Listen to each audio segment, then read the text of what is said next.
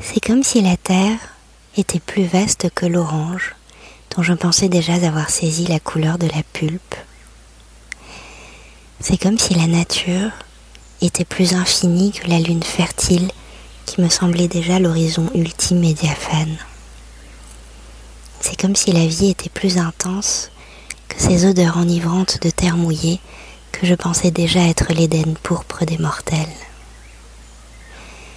Je pratique l'espérance comme on respire l'air par ses narines trop avides, et je n'attends rien que le galop quotidien du soleil à l'aurore et la pénombre lumineuse des étoiles qui veillent et qui bercent l'âme. Nourris tes nuits et le jour sera plein.